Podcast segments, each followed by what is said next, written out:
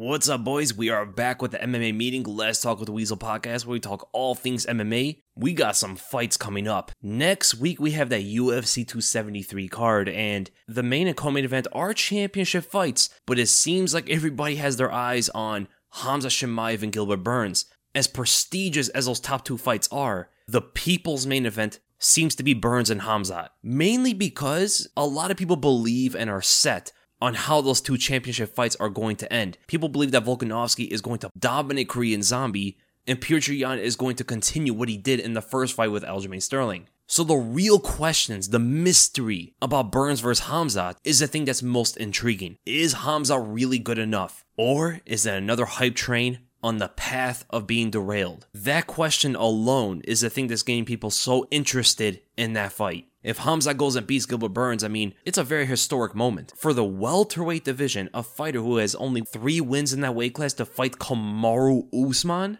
just merely thinking about that shocks you. How do you only get three wins and fight someone like Usman, the pound for pound number one fighter in the world? Well, seemingly number one pound for pound. I saw some of the questions later for the podcast that that asked the real definition of what pound for pound really is. Is it really Kamaru Usman, or is it who is the most skilled fighter? So we can all agree 100% Hamza versus Burns is an enticing fight. We all want to know what's going to happen there. We all want to know how good Hamza is. But let's not get mistaken here people believing that Korean Zombie is just going to fold under Volkanovski might be in a bit of a surprise when that fight goes down. There's a huge possibility that Korean Zombie can catch Volkanovski with something because you have to be objective about Korean Zombie's skills. He's a one punch knockout artist with legit Brazilian Jiu Jitsu, and his precision with his hands is unlike many fighters in the featherweight division. Volkanovski got caught on his way in against Max Holloway if Korean Zombie lands those kind of shots, I don't know if Volkanovski gets back up. And the thing about the Max Holloway fights where Volkanovski had to take the fight to the ground in order to get ahead. Against Korean Zombie, it's a little bit different given the fact that he's so dangerous on the ground compared to Max Holloway. Now, Korean Zombie can be very hittable, doesn't have the greatest head movement, and tends to get easier to hit as the fight goes on. But the danger factor of Korean Zombie cannot be underestimated. I could definitely see the world where Volkanovski is winning the fight, he's catching Zombie with leg kicks, which is definitely going to be a big weapon. Some overhands, maybe stunning him here and there, taking him to the ground here and there, ending the round with those takedowns, only for him to charge in when he shouldn't, get caught by an uppercut, dropped, and then choked out. I could definitely see something like that happening where Korean Zombie is losing the majority of the fight, but happens to catch the finish later. In a five rounder, you cannot count Korean Zombie out as good as Alexander Volkanovski is. I believe he's one of the two best fighters in the UFC right now. But styles make fights, and there's different dynamics when you fight each fighter. So that one is also going to be pretty interesting. Now, Petr and Aljamain Sterling, people are really dead set that Petr is going to run through this guy. But you have to take an honest look at how that first fight was going down. For the first two rounds, it wasn't like Yan had his way with Sterling. Sterling had a lot of good moments. He gassed out, was a little bit too fast, too much on the pedal, and he couldn't keep up with Petr later. The more volume, the more activity he had for the first two rounds, given that Petr is a little bit more of a slow starter, he has to really figure out, analyze you, download the data, and then capitalize and punish you later. Those first two rounds are going to be very crucial for Sterling to make something happen. And it's going to be the same thing for the second fight. Maybe for the fact that this is the first rematch for Petr Yan, he may not have to analyze as much as he did in the first fight. So I could definitely see where Petr Yan is going to be a little bit faster in the beginning of this fight compared to the last one. And that can change the way this fight goes. We all know that Petr could go five rounds. I mean, him and Corey Sandhagen went at it for five rounds and didn't gas out. He was doing crazy combinations by the end of the fight, so we all know that Petr has beyond five round cardio. He could definitely be a bit explosive in those first two rounds and be fine for five. But the long punches, the creativity, unorthodox striking of Aljamain Sterling while constantly trying to look for takedowns, and he only needs Petr Yan to expose his neck or just break his posture a little bit to make something happen. There is a level of danger that Petr is going to have to deal with against Aljamain Sterling, especially going into a rematch. And Sterling has to be that way.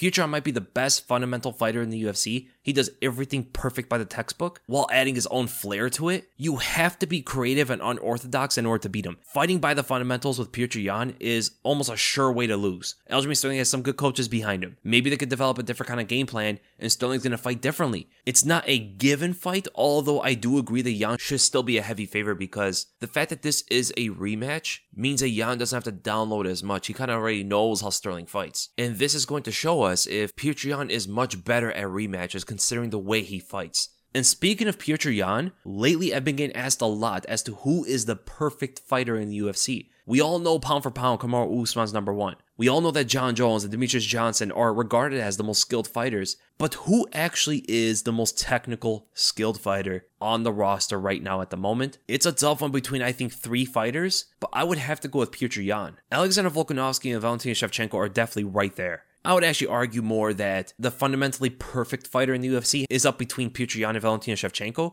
Not so much Volkanovski because he has his own thing. A lot of the stuff that he does is not going to work for a lot of fighters. That's why, you know, people bring up Jon Jones. I don't regard him as a fundamentally perfect fighter because the things that he does is not going to work for anybody else. And fundamentally, he has a lot of errors and a lot of things he does. He can get by by his reach, his athleticism, his unorthodox defense. Whereas for Petr Yan and Shevchenko specifically, they do stuff by the book, textbook fighters, perfect at that fundamentally sound in almost everything they do. Of course, some things here and there that can get them exposed to certain threats, Petr Yan can sometimes lunge in his punches too much. Valentina Shevchenko is the opposite. She doesn't like to lunge in almost at all. In fact, she doesn't even like to lead fights, or and it causes her to be not as effective at covering distance and fighting someone at long range. She gets content on looking to counter and tapping your lead leg, and you can see where that can cause some issues for her.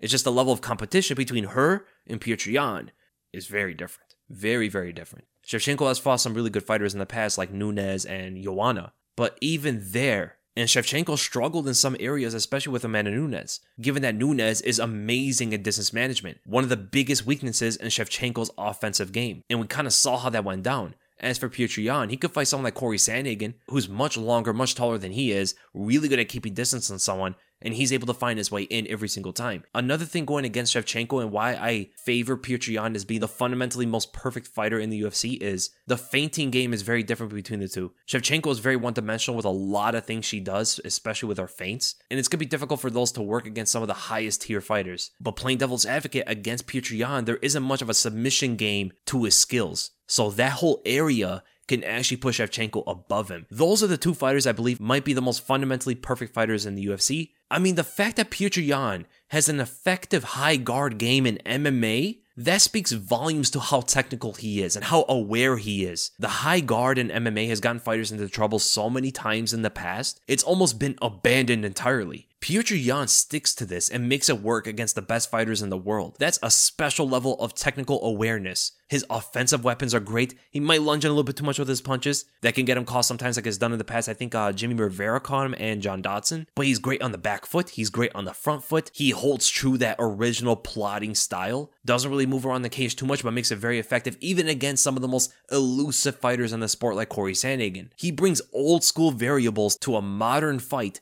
it makes them work. With also putting together creative combinations, technically perfect punching and kicking form, amazing takedowns, trips the shots. He's insane in the clinch, one of the best defensive fighters in the UFC. And then we talk about his fight IQ, his ability to download data and pick you apart later. Mid fight analyzing from this guy is unlike anybody I've ever seen since Anderson Silva in his prime. By the time the third round comes, you're pretty much done. That was the narrative with Anderson Silva as well. Maybe not third round, but they said if you got into the second round with Anderson Silva, the fight was over. He figured you out, and there's nothing you can do. That's the same sentiment I'm getting from Petr Yan as well. Whenever I watch his fights, it's insane mind boggling as someone who's trying to analyze it to see how much better he gets in a fight and how many things he has picked out from his opponent, and they're never able to really address it back. It's genius level of fighting. That's why I also believe that Petr Yan vs. Corey Sandhagen is one of the best fights in the last like 10 years. And in my opinion, Petr Yan vs. Corey Sandhagen is the greatest fight of all time.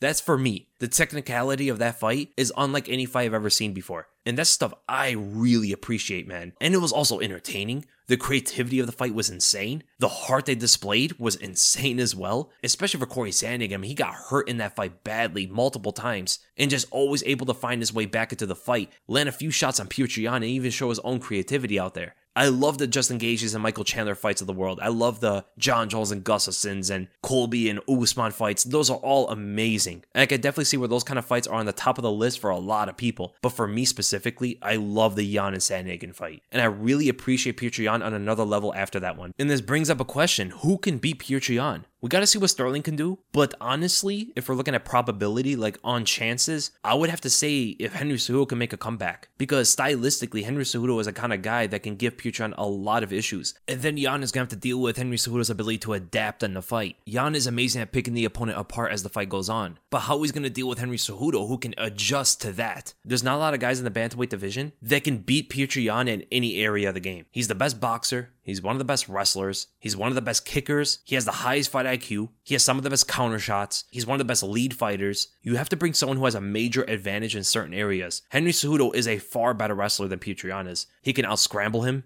He's one of the only guys that could take him to the ground. And that opens up an entire new world that we're not used to seeing Petr Yan fight against. And as long as Cejudo can keep that threat up against Petr Yan, he can make a lot of things work on the feet where Cejudo's effective with what he does, that linear karate style, moving back and forth in order to find his right hand. It could be a bit one dimensional. I don't think that alone is going to beat Yan, but mixing up a threat of a takedown opens that up for Henry Cejudo. I know a lot of people are thinking, what about Merab now? If Cejudo has that kind of wrestling that can threaten Petr Yan at any given moment, what about Merab? He's like the only other guy. I agree as well. Merab is a guy that can really threaten Petr with that wrestling and that can open some things up. But the thing with Merab is he's not nearly as good, as fast, as sharp, as powerful as Henry Cejudo is on the feet. So I don't think Yan is going to have any trouble with Merab when it comes to striking at all. Like he's not going to feel threatened at the least bit. And that's where the issues arise there. Henry Cejudo, I believe, is the only guy that has a higher probability of beating Petr I believe it could be like four out of 10, maybe even five out of 10. Whereas when you look at guys like Jose Aldo, maybe like two or three out of 10, he definitely has a path to victory there. Aljamain Sterling, maybe somewhat similar. Corey Sang a little bit more like three and a half, four out of 10. That guy's a special fighter, man. He really is. And with that, we're going to go right to the question. We're going to start with patrons. But considering the best fighters overall, I believe in any order, Volkanovski, Petr and Valentin Shevchenko are the best fighters in the UFC. No disrespect to anybody else.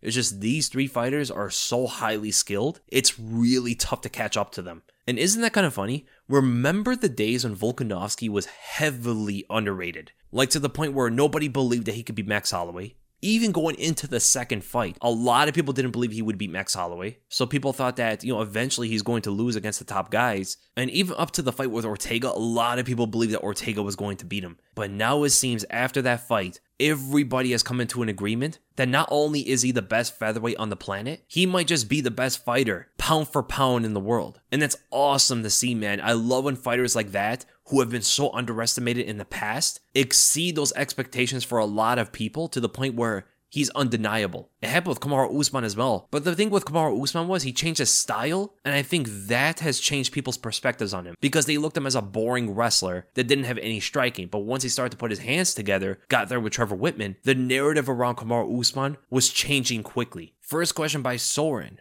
Hey Weasel, thanks for the high quality MMA content. After watching the boxing fight between Thor Bjornsson and Eddie Hall, what do you think is the limit to skill beats size? Can someone like Figgy or Moreno beat one of them in a fight? How about Amanda Nunes versus Cyborg? And then fantasy matchups. So the skills versus size debate is something that a lot of people don't know where to draw the line on. The question, could Figgy or Moreno beat one of these two in a fight?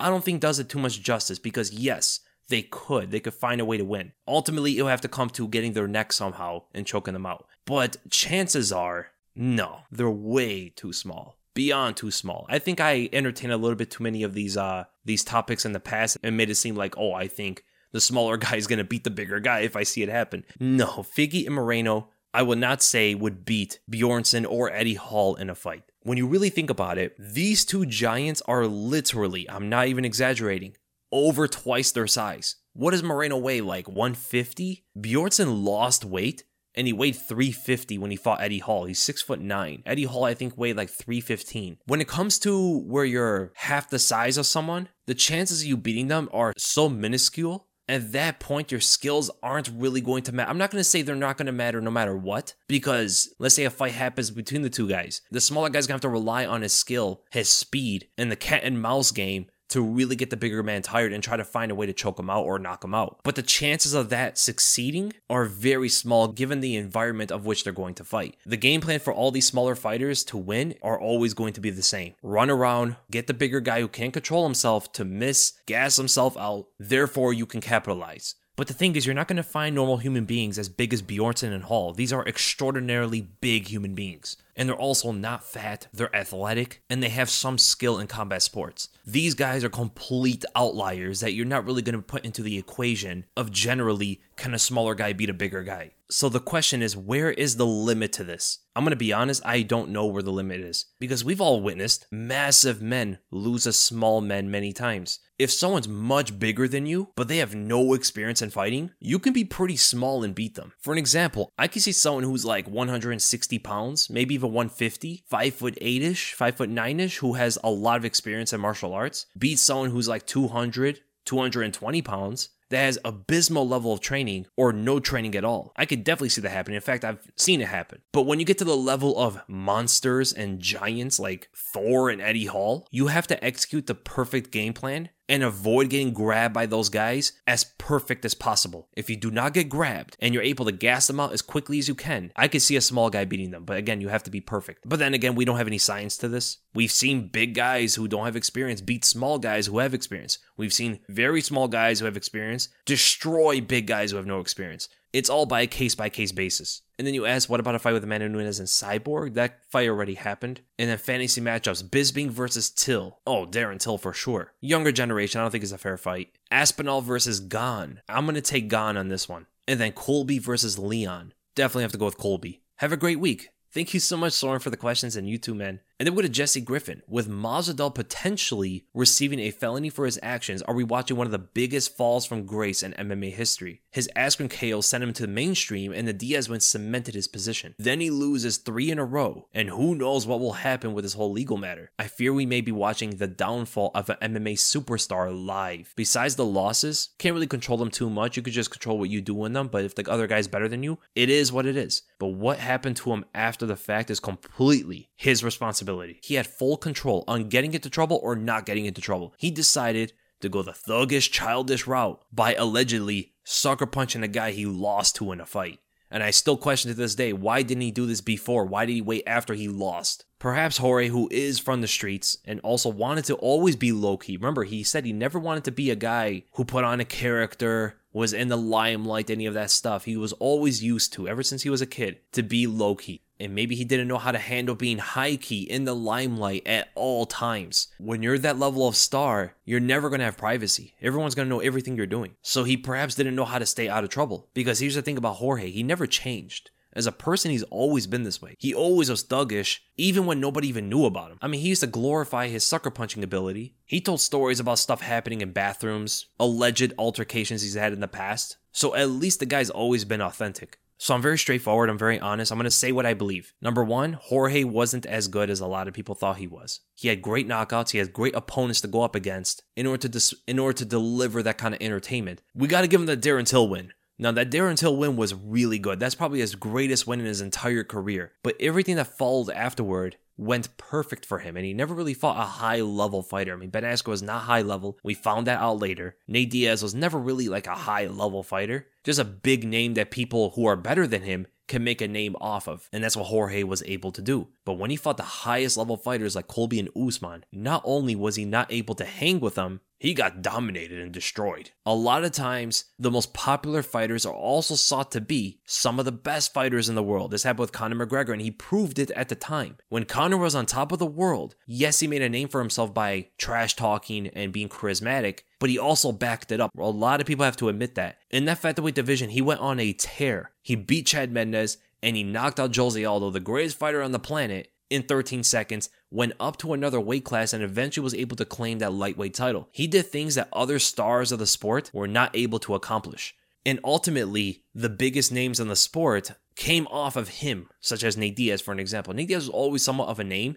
but he went into the stratosphere when he fought Conor McGregor and beat him. Then a domino effect happened with Jorge Masvidal, who was able to beat Nate Diaz. He went from a big name off the Askren win, given that Askren, at the time, you all remember, was actually getting a lot of publicity, a lot of viewership all over the place. Whenever Askren was brought up, everybody was watching. YouTube videos with like millions of views and stuff on whatever was happening with Ben Askren. So he took out the other guy that had a lot of attention. But you can see in the pay per view buys that Jorge's publicity, his notoriety, was declining after that Usman lost. The first one did over a million pay per view buys, the second one did 600,000. It got cut in half. People expected Jorge to also be a magnificent fighter, a guy who should become champion, and he ultimately did not live up to that. He had a big rivalry fight with Colby, who also is a big name in the sport. And now what's happening with him here? When you factor in stardom, this is probably the biggest downfall in MMA history.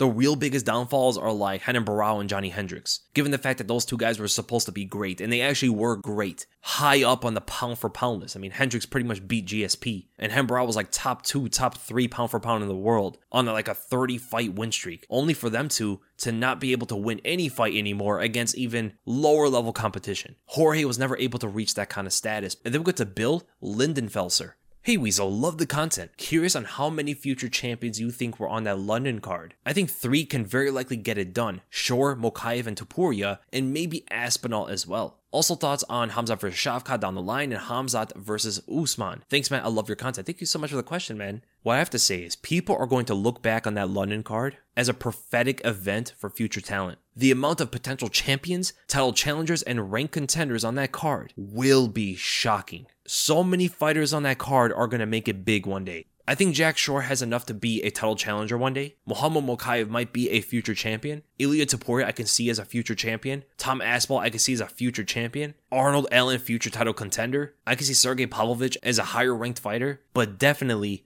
three fighters in my opinion have a high chance of being a champion one day. Tom Aspinall, Ilya Topuria, Muhammad Mokaev, with a possibility of Jack Shore. Thoughts on Hamza versus Shavkat? I've talked about it before. It should be an amazing fight down the road. A brewing fight of sleeping titans. And then Hamza versus Usman, it's too soon to really think about it. We have to see what happens with Burns. I mean, that doesn't even sound too soon. That fight's happening next week. By next week, we have a better clue of how he could fight Usman. And then with the Craig Sharf. Hey, Weasel, hope I'm not late, but was thinking about this one the other day. A couple years ago, when GSP came back against Bisping, there was a lot of talk about GSP ducking Woodley. Yeah, I remember that. So in hindsight, how would GSP have done against Woodley had he come back to the welterweight division instead of the middleweight division at UFC 217? Crazy to think there was a time when we were debating between GSP and Woodley for the greatest welterweight of all time. LOL, this sport moves so fast. I still cringe at those days because back then I was criticizing. I'm like, how could anybody believe that Woodley is the greatest welterweight of all time? I think it was Joe Rogan that started it, but man, did it spread around. And people wholeheartedly believed in it. In the comments, people always telling me Woodley's actually the best welterweight of all time. He's actually the greatest welterweight of all time. Look at the level of competition he's beating. You know, it's a new era and stuff like this. I'm like, guys, no. If GSP decided to come back and fight Woodley at that time, he would have beaten Woodley 100%. And I still have the same opinion today. And now in hindsight, everyone's like, okay, yeah, Woodley was not on GSP's level. But the thing was, Woodley never was. He never was, even when the talks were going around. In fact, I'd even put him top two greatest welterweights of all time. In terms of accomplishments, Matt Hughes is above him as well. He would beat Matt Hughes in a fight for sure. But man, that was wild back then. It was the same thing of when people used to say that Max Holloway was greater than Jose Aldo. Remember how strong that was? And then Volkanovski beats Holloway twice and the talks are dead now. What happened? What happened was Jose Aldo was always greater than Max Holloway. It was never really even that close. People just forgot what Jose Aldo did. Same way people forgot what GSP did when people were saying that Woodley was the greatest. And ironically, I love Joe, but he started all these ridiculous debates. I'm just glad nobody's saying that Adesanya is greater than Anderson Silva. Take out the whole PED accusation thing. Technically, if you take out any fighter that cheated before, then Adesanya is the greatest middleweight of all time. But if you include Anderson Silva in there, I'm just glad nobody's saying that Israel is greater than Silva on that list. So, if GSP decided to go to welterweight instead of fighting Bisping, he would have jabbed Tyron Woodley into a decision. Woodley would not be able to take him to the ground. GSP would be able to kick his legs, side kick him to the body, keep him away, jab in the face constantly, counter any aggression that Woodley had, keep him on the fence, very similar to what Rory MacDonald did. And the fact that GSP did train with Rory MacDonald gave him a lot of insight on how to beat Tyron Woodley. And nobody at that time and prior had a better jab than George St. Pierre, and Rory MacDonald certainly did not. And look what that jab was able to do against Woodley. Woodley never really changed too much as a fighter when it comes to, you know, changing his skills. He just got better timing, got a little bit smarter and stuff like that, but always made similar decisions in the cage. So I think a GSP fight with Woodley would have been similar to what with Rory MacDonald, but much more dominant for GSP. And then we go to Austin Wagman. Love the concept, man. Almost all fighters, when they're in fight shape, are very lean and don't have excess body fat. When it comes to heavyweights like DC, Tai Tuivasa, and Derrick Lewis, how do you think it would affect their performances if they lost the extra body fat? Stylistically, out of the top 10 heavyweights, do you think that Tom Aspinall would be the most difficult fight for Jon Jones? Interesting. So the common answer you're going to get about losing excess body fat is, of course, it's going to help the fighter. And I agree with you. Ideally, it should help the fighter himself perform better. But it can actually have a negative exterior effect. If he loses too much weight, he might get too small for the heavyweight division. Where now the burden of being technical goes up because now they have to fight at 205. If these guys lose a massive amount of weight and they become too small for the heavyweight division and they're in the range to make it to 205, they're fighting a whole different crop of fighters now. Where being technical is a lot more common. So, yes, the fighters with excess fat will perform better if they trim that fat, but at the same time, if they trim too much, they might find themselves in another weight class that they didn't want to be in. Because look at Roy Nelson for an example, right? No, Roy Nelson had knockout power. He didn't need to be too technical. He had great top control as well. Being that one dimensional knockout puncher in the light heavyweight division would not have worked out for him. Same thing with Derrick Lewis. Imagine Derrick Lewis at 205. He would be faster. He's pretty tall. He's pretty long, but he's so one dimensional with what he does a lot of those guys would pick him apart. But perhaps losing that excess body fat helps them train, maybe not get injured as much, and they can do more things with their body. And then stylistically, out of the top 10 heavyweights, would Tom Aspinall be the most difficult fight for Jon Jones? No, I think Francis Ngannou. The thing with Tom Aspinall is he's good at everything, but he's not taking Jon Jones down. And if he does get Jones to the ground, it's not going to be easy for him to hold him down. That's the most important thing there. And number two, catch him with a submission. He's going to be fighting someone who is relative to his speed which is going to give Tom Aspinall a bit of an issue because he does so well with his speed advantage. Fighting a guy who can match it is not going to be comfortable for him, as well as not being as long. Jon Jones going to have a big reach advantage over Aspinall. Aspinall's long range fighting is something that I think Jon Jones can easily deal with. Aspinall's more of a linear fighter, punches on a straight path, blitzing and using his speed, keeps his chin up high, but punches are short and tight. I don't think he's going to get around Jon Jones' reach. That post and retreat defense of Jon Jones is going to work on Tom Aspinall almost every single time. Aspinall's going to have to shoot in for takedowns, but he's not going to catch a double leg. He's going to catch that single leg. And I do not see him taking out Jon Jones with a single leg at all. They get into the clinch.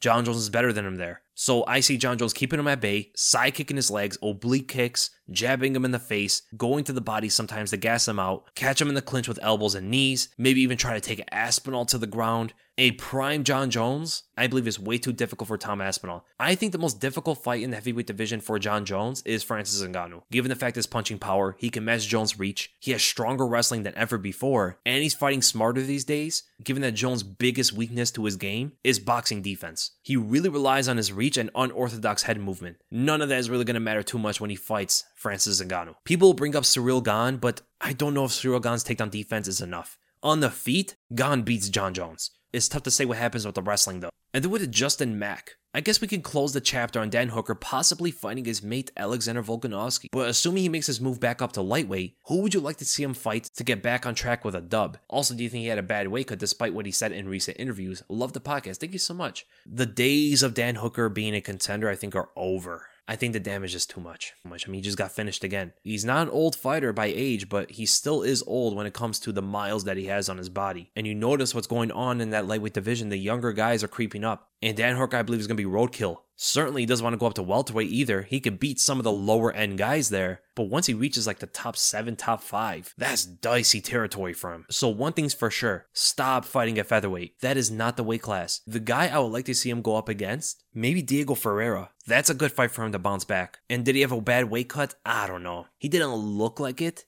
but man, he looks so slow out there, so it had to have some kind of effect on him. And then with Dylan Gibson, if Max loses to Volkanovski for the third time, do you think he will try his hand at lightweight again? How do you see him doing against Oliveira? I think that's a good fight for him. I don't really see a path for Oliveira to win. Max has the best chin in the game, insane takedown defense, and puts an insane pace on you. Yeah, you have a good point. Dustin etched him out with his power, but Oliveira doesn't seem to hit as hard. Interesting at what you think about it and what each of their paths to victory would be in that fight. Love the content, dude. Keep it up. Thank you so much, man. Interesting. So, styles make fights, and I can agree with you. Holloway has a good style to go up against Oliveira. But you have to remember, Oliveira is much bigger these days. They fought each other at featherweight, and a lot of people give that win to Max Holloway. But when you look at the fight, Oliveira just got injured. Nothing happened there. At the time, it was actually highly anticipated because Oliveira was doing good things. Holloway was on a win streak. But now in the lightweight division, Oliveira's takedowns have gotten so much better. He's so much smarter with his decisions, and he's always been an offensive monster. His defense hasn't really caught up, but you're saying that Max will put a pace on him. Max is not putting a pace on Oliveira. That is not happening. Oliveira is better with forward pressure. Holloway has an insane pace, and he's better with keeping volume on you, but the only way you can keep volume on someone like that is if you have forward pressure on them.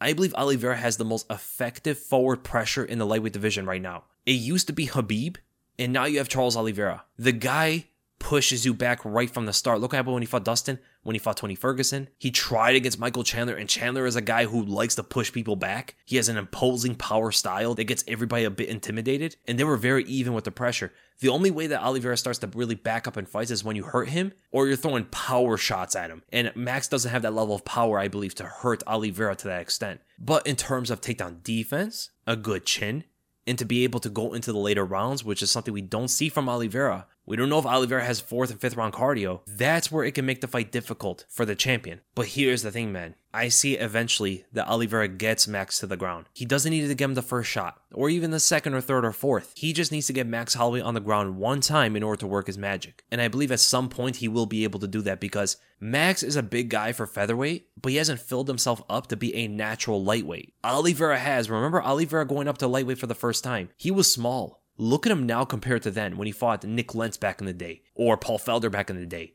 He's much, much bigger now. He has filled himself up to be a natural lightweight. Same thing with Dustin Poirier. Dustin was smaller early on when he fought Diego Ferreira and Bobby Green. Now he's wide and thick because his body is naturally acclimated to the weight class. Max's has not, and I believe he will be weaker than Charles in that fight. I think Charles would be able to eventually take him to the ground and submit him. And even on the feet, I think it's competitive. Max might get the better of him a few times, but you know what happens when Max punches with someone? He tends to reset on his action. He's getting better at not doing that. And you saw that in the Yair fight, the progression in that style. But Oliveira, I believe, hits harder than Yair does. He's a sharper puncher. He also has amazing leg kicks to punish Max. And we all know Max doesn't really check leg kicks. And he's much more aggressive. So I can actually see where Charles Oliveira is backing Holloway up to the cage, using that forward pressure, pumping jabs on him, hand trapping him, constantly feinting forward, throwing a right hand transitioning into a double leg takedown, trying to take him to the ground. This kind of aggression is eventually going to get Holloway to the ground or enough for Charles Oliveira to get his back and choke him out. I know what a lot of people are saying. It's hard to submit Max Holloway these days. He's fought a lot of black belts and even fought Ortega. Ortega took him to the ground in the first and third rounds. Third round had a little bit more control time, but he has not grappled with someone like Oliveira because, yes, Oliveira and Ortega's Brazilian Jiu Jitsu alone are comparable, but the wrestling between the two is not. Oliveira is a much better wrestler than Ortega is. He's much better holding control. He's much better finding openings through his wrestling positions to use as BJJ. Whereas Ortega has not really good top control, but he's always dangerous to jump on something. Imagine an Ortega with good wrestling top control. That's what you get in Charles Oliveira. Because Max was able to get up from under Ortega pretty quickly in the fight. And then we go to John Jordan. What exactly does pound for pound mean? I heard it means when you compare fighters as if they were the same size, then by skill alone. For an example, Henry Cejudo compared to Greg Hardy, if they were the same size, Henry would be the better fighter. His added size plus greater skills would make him superior, so his pound for pound value is greater in that he currently has more skill packed into a smaller body. Is that right? Yes, Pound for pound was created back in the day for uh, Sugar Ray Robinson because Sugar Ray Robinson wasn't the biggest guy. Heavyweight division was like the marquee division for boxing. But Sugar Ray Robinson, a middleweight, showed superior skill to anybody else on the planet, regardless of weight classes. And it surprised a lot of people. So even though they knew that the heavyweight boxers, you know, the Joe Louises of the world, the Rocky Marcianos of the world, the Floyd Pattersons of the world, of course they would beat Sugar Ray Robinson in a fight. But in order to complement the smaller guy's skill, they created the concept of pound for pound. Who is actually the best fighter? Take weight classes and size out of the picture. Everybody's on equal ground when it comes to size who is the best fighter, and generally, not always, but generally, the smaller guys tend to be the better fighters. Somewhere along the line in MMA, it has switched up. Pound for pound later became who is the most accomplished fighter, regardless of size, which really doesn't matter. You can add size because no one's going up against each other. Maybe they're correlating accomplishments with fighting skill. And yes, there's a strong correlation, but oftentimes there's guys who didn't have enough time to prove themselves that are actually the best fighters in the world. Kamaru Usman is number one pound for pound. Regardless of how you look at pound for pound, he's going to be toward the top. He's just so good at what he does. But he had so much time there He's an older fighter, has a lot of experience. Guys like Petr Yan so far has not had enough time to prove himself. So in my opinion, Petr Yan is the number one pound for pound fighter. Or you can say Alexander Volkanovski. So in fact, the newfound definition of pound for pound favors more experienced fighters, when in fact that's not always the case. So the real original definition would not have Kamaru Usman at the top. And then we go to the public questions. We start with Tyler Kelly. If Tony Ferguson beats Michael Chandler, how close is he back to a title shot? That would be something, huh? Imagine Tony Ferguson reinserting himself in the title picture. Well, Michael Chandler is number five in the rankings. Tony's number seven, so Tony would be back up in the top five. In the perfect world, he would be one win away. Let's say he beats Chandler and then he beats Dustin Poirier he's probably going to get a title shot. But most likely, it's going to be two more wins after. Your next question after Aspinall's performance against Volkov, how do you think he does against the top five heavyweights and Jon Jones? Love the content weasel from Ireland. Shout out to Ireland. Thank you for the question. So, Aspinall versus the top five heavyweights and Jon Jones. So, he beats Derrick Lewis, loses the Curtis Blaydes, beats Tai Tuivasa. I would say now he would beat Stipe. I don't think Stipe is going to recover too well from that knockout loss, but that's all speculation. If it's a primed Stipe Miocic, I would go with Stipe, but I have a feeling that Aspinall might be a little bit too fast and too sharp at his youth for Stipe to handle him. Ciryl Gane beats Tom Aspinall, and Francis Ngannou definitely, definitely beats Tom Aspinall. I think Jon Jones wins as well. Here's the thing I want to talk about Tom Aspinall. I've been praising him for a while. I've been saying that he's going to be a contender soon. He has skills that you don't see from a lot of heavyweights. He's one of the most technical fighters in the heavyweight division. And as much as I love Tom Aspinall, as much as I've been praising the guy, I have to bring it back to reality. He is getting a bit overestimated after that win over Volkov. Before the Volkov fight, it seemed many fans weren't sold on Aspinall, and I was often questioned many times about his potential. They were criticizing his hype. A lot of people did not believe he would be one of the top contenders. A lot of people believed that Volkov was going to beat him. But now, with how easy that win was over a top contender, the pendulum has swung so far the other way. The same people now think he's the best fighter in that division. It seems like the surprising debunk on people's criticism about him has caused this, where they are now overestimating his skills where in fact they are somewhere in the middle of where they had it originally and where they have it now. No, he's not a lower top 10 fighter. He's not number 9, not number 8, even number 7, number 6. I believe he's better than that. But he's also not the number 1 fighter. I believe he's a fighter that one day can fight for the belt. Maybe he could become the champion in the future after he progresses from where he is now. I think he lingers around the number 4 spot. I think from number 6 to like number 3, number 2, that's where he lies. Then we go to Lucas. I personally think that Yan is the most skilled fighter in MMA today, considering his whole package. He is strong, fast, has power in his shots, top tier striker, top tier grappler, especially with his wrestling. Most importantly, though, he has insane fight IQ. I think if you transform Yan into a fitting version for every weight class, he would easily be top five in each of them, if not the champion. What do you think? And thanks for the content. Yeah, I agree top three best fighters in the UFC, in my opinion. He does everything at a very high level. Besides, we don't know where his submission game is yet. But if you were to put him in any weight class to fitting size, easily top five in each weight class without a problem. In fact, I would have to push it top three at least. Then what's a Nebnos? After Muhammad Mokaev's debut win in London, he has 739 days to become the youngest champion in UFC history in order to beat Jon Jones' record. Do you think this is the best chance there's ever been for someone to beat it considering the lack of depth at flyweight at the moment? Cheers for the content from the UK. Yeah, there's a possibility you guys can get the youngest champion in UFC history, but time is ticking. He better get going quick. The fact I haven't heard about his next fight yet concerns me about the goal. He has about two years left, and he only has one fight in the UFC. The flyweight division isn't as stacked as the heavyweight division was when Jon Jones ran through it, which makes Jon Jones' run so legendary without taking into factor uh, any kind of uh, supplements. But let's do the math. If Muhammad Mokaev can get 10 wins in two years, could he then become the flyweight champion? Because how many top 15 wins would he need in order to fight for the belt? Because here's the thing it took two wins for Tagir Ulanbekov to become a top 15 fighter just two wins against nobody that was ranked. And he had a split decision win. So going off of that, Muhammad Mokaev can be in the top 15 after one more win. He beats someone in the top 15. And if we follow Tagir's track, he got a shot against a top 15 fighter, Tim Elliott, and he lost. So he didn't go up in the rankings. So let's say Mokaev also gets a top 15 opponent next. He fights Amir Albazi or David Dvorak.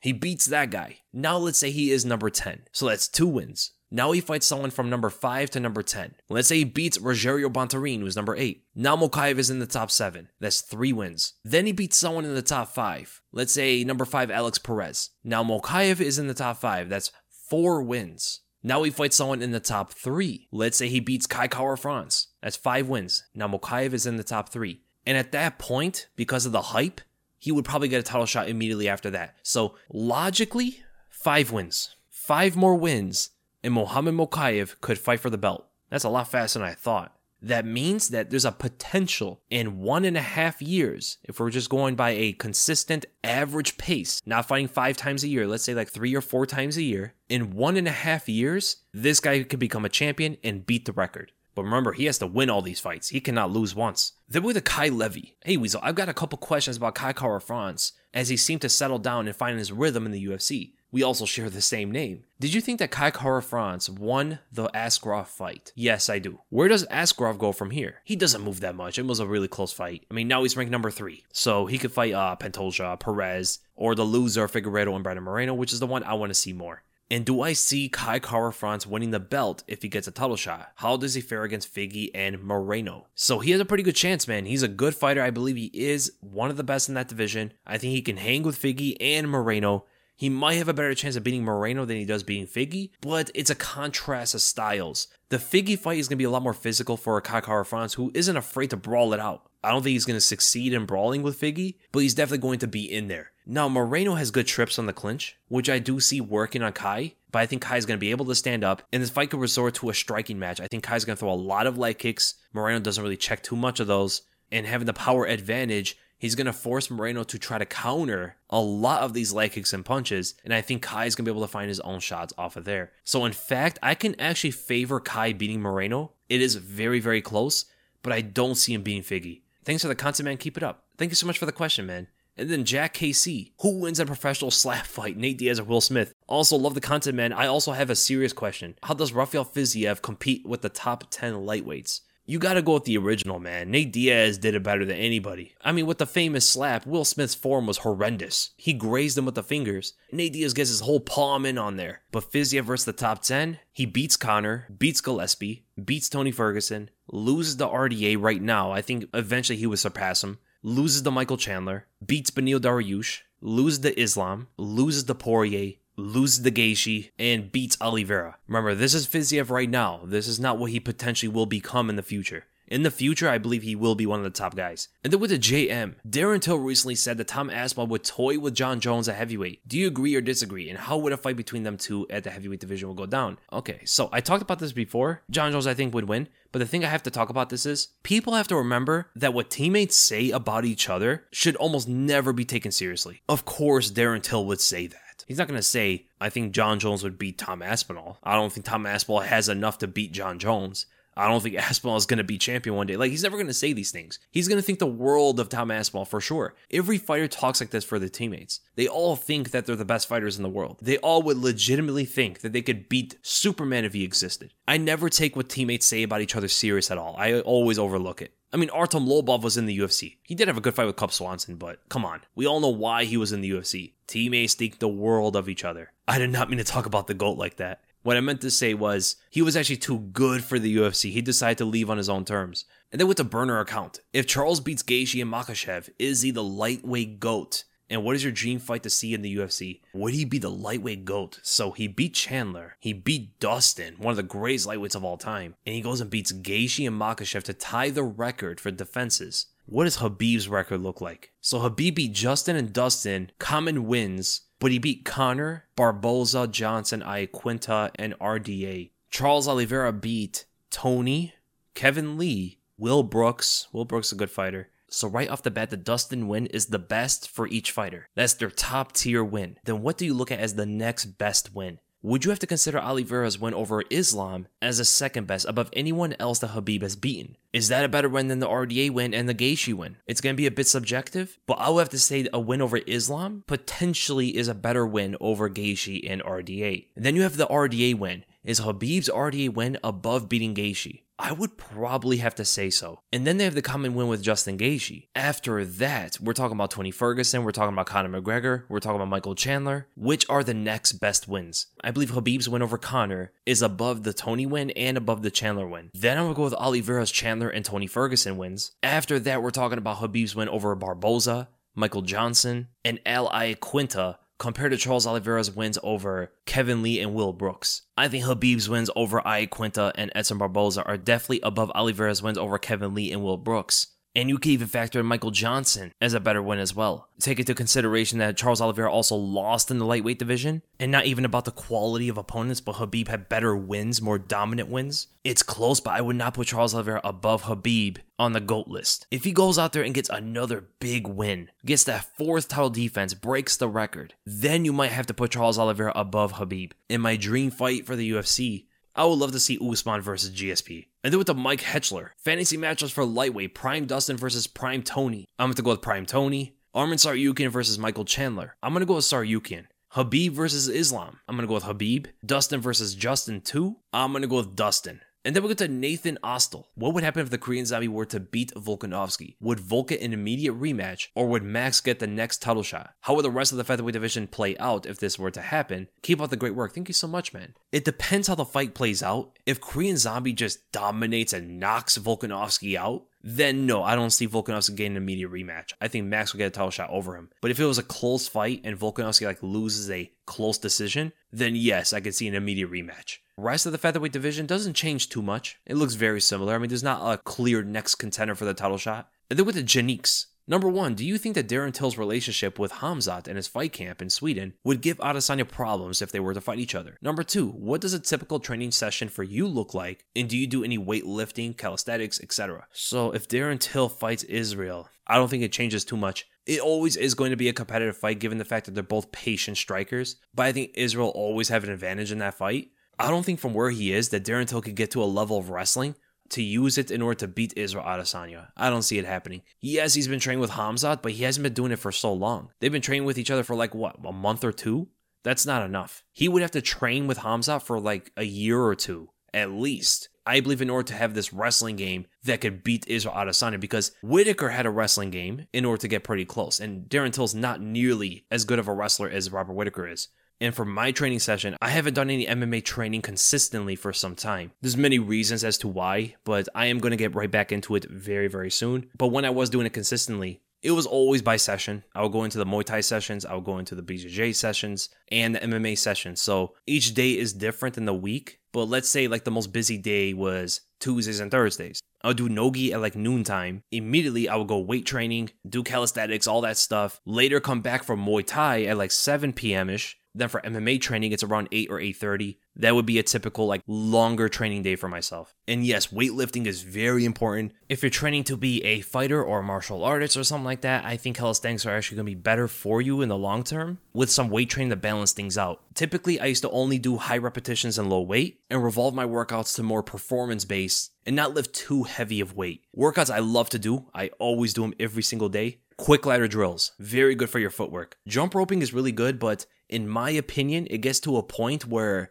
it's just sustaining what you got. I recommend quick ladder drills 100%. These are so good, man, and do them barefoot. And in my opinion, the best workout for myself is running the sled. It's great for endurance, helps your explosiveness, trains multiple different muscle groups. And once you run it down, if you have a partner, this is something I did with my brother, tie a rope to it. So as you run it down, let's say your partner is where you started, they're sitting down and they're pulling the sled back using only their upper body. Once you're done, you run back to where he is. He runs the sled down. Now you sit and you pull the rope. This is such a high intensity workout and it works definitely for multiple different purposes. Man, I got so many unorthodox workouts that I do. Forget sit ups and leg raises and all that stuff. Try the windshield wiper and leg raise workout. This workout's almost the entire core, where you're laying on your back, hands out to your sides. You're doing the windshield wipers. Keep your feet together, legs together. If you can, extend them fully so you go from left, bring them up straight above you, then do one leg raise. Once you bring it up again, then go to your right, bring it up again. One leg raise, left, leg raise, right, leg raise. This is the hardest core workout I've ever done before. And I didn't get to this point yet, but once you master this on the ground, start doing this on the pull up bar. That is one of my goals I'm trying to accomplish. And also when you talk about like push-ups and pull-ups and stuff, I think those stuff are very important. And for me, I always went to the explosive route. Whether putting weight on myself or not, I would always explode with my push-ups, explode with my pull-ups and dips and stuff like that. Once I mastered the original form and doing them normally have become a bit easy, that's when I start to modify it a little bit and work more on fast twitch instead of the slow twitch, which usually comes with the original form. And I've done this for years, man. Doing push ups every day, pull ups every day, dips every day, squats every day, sit ups every single day. Those five common workouts, I do them every single day, sometimes even multiple times a day, to the point where back in high school, actually, I think it was my junior or senior year, I was like 17 years old. I broke the school record for most push ups in a minute. I did 79 push ups in one minute until my friend a week later broke that and he got 84 push ups. These consistent, fast twitch workouts, the younger you are, it can really help your development in that area, being fast twitch and all that stuff. If any of you guys saw my, and while it was up, if any of you saw the video of me hitting the bag, not the one I'm kicking it, but just using my hands, the video's not up anymore. But a lot of people were able to notice the hand speed, and that's what they're asking me about. Well, these are the methods I've gone through for so long. Ever since I was a young teen, like 12 years old, I started doing these workouts every single day, and I still do them. It can help your hand speed, it can help your footwork speed, a quick way to sprawl on takedowns and stuff, and not just for MMA and combat sports. I mean, help me in multiple different sports. For an example, I did track and field for a long time. I was always a sprinter, always ran the 100 meter dash, 200 meter, and 400 meter. I was really good at all of these. And these workouts over the years have really helped my development in all different kinds of sports. And I know a lot of people are going to ask, what was my time for the 100 meter, 200 meter, and 400 meter? I don't remember my PR for 200, but my 100 meter dash record was 10.9 seconds. My 400 meter was about 52 seconds, which is really not great. In high school, I made to regionals with that, but really didn't do too well there. I believe I got eighth place total for the 400. One of the best things, in my opinion, is go to the track. A lot of people want to just use the treadmill, and the treadmill works for sure, but I love using the track. There's something different about you actually stepping on the ground compared to stepping on the machine. I think it's more mental than it is physically affecting your body. But running, but running on the track, I think is very good for you. And a lot of people overlook like the 400 meter and an 800 meter run. A lot of people go to the extremes. They either do quick sprints, 100 meters, or they do like five mile runs. That stuff's really good. Run five miles, run the 100 meter, but it's a good thing to also tap into the 400 and 800 meter runs because that really works both long cardio and short explosion together. For anybody that wants an insane track workout, this is something that killed me, but man, does it show results. These are for quick sprints. It's called a breakdown, and it's categorized as a speed endurance workout. And the more you do it, the more it can help with lactic acid tolerance, which is extremely important for all sports, no matter what you're doing. And of course, it definitely helps your explosiveness and can build a lot of muscle. In simple terms, what it is is run the 400 meter, 300, 200, and then 100. What you want to do is you start at the 200 meter mark. From there, run a full 400 meter dash. So that's one time around the track. Ways you can do this is you can run the whole thing like 70 or 80%. After every single run, you get a 300 meter walk, which is going to be your rest time. This is three fourths of the track. 300 meter walk, you end up to the 300 meter mark. From there, you run the 300 meter dash. Probably want to run the whole thing at like 80%. From there, you're going to have another 300 meter walk. Then you run the 200 meter dash, run the whole thing like 80 to 90%, another 300 meter walk, and then you run the 100 meter dash at 100%. I'm pretty sure fighters do this during training camp as it is a highly intense workout. And honestly, one of the hardest workouts I've ever done in my entire life. But that's the end of the podcast, guys. I hope you guys enjoyed it. And if you did, make sure to give the video a thumbs up. Make sure to give it a like. Make sure to subscribe and hit the bell. And I'll see you guys in the next video.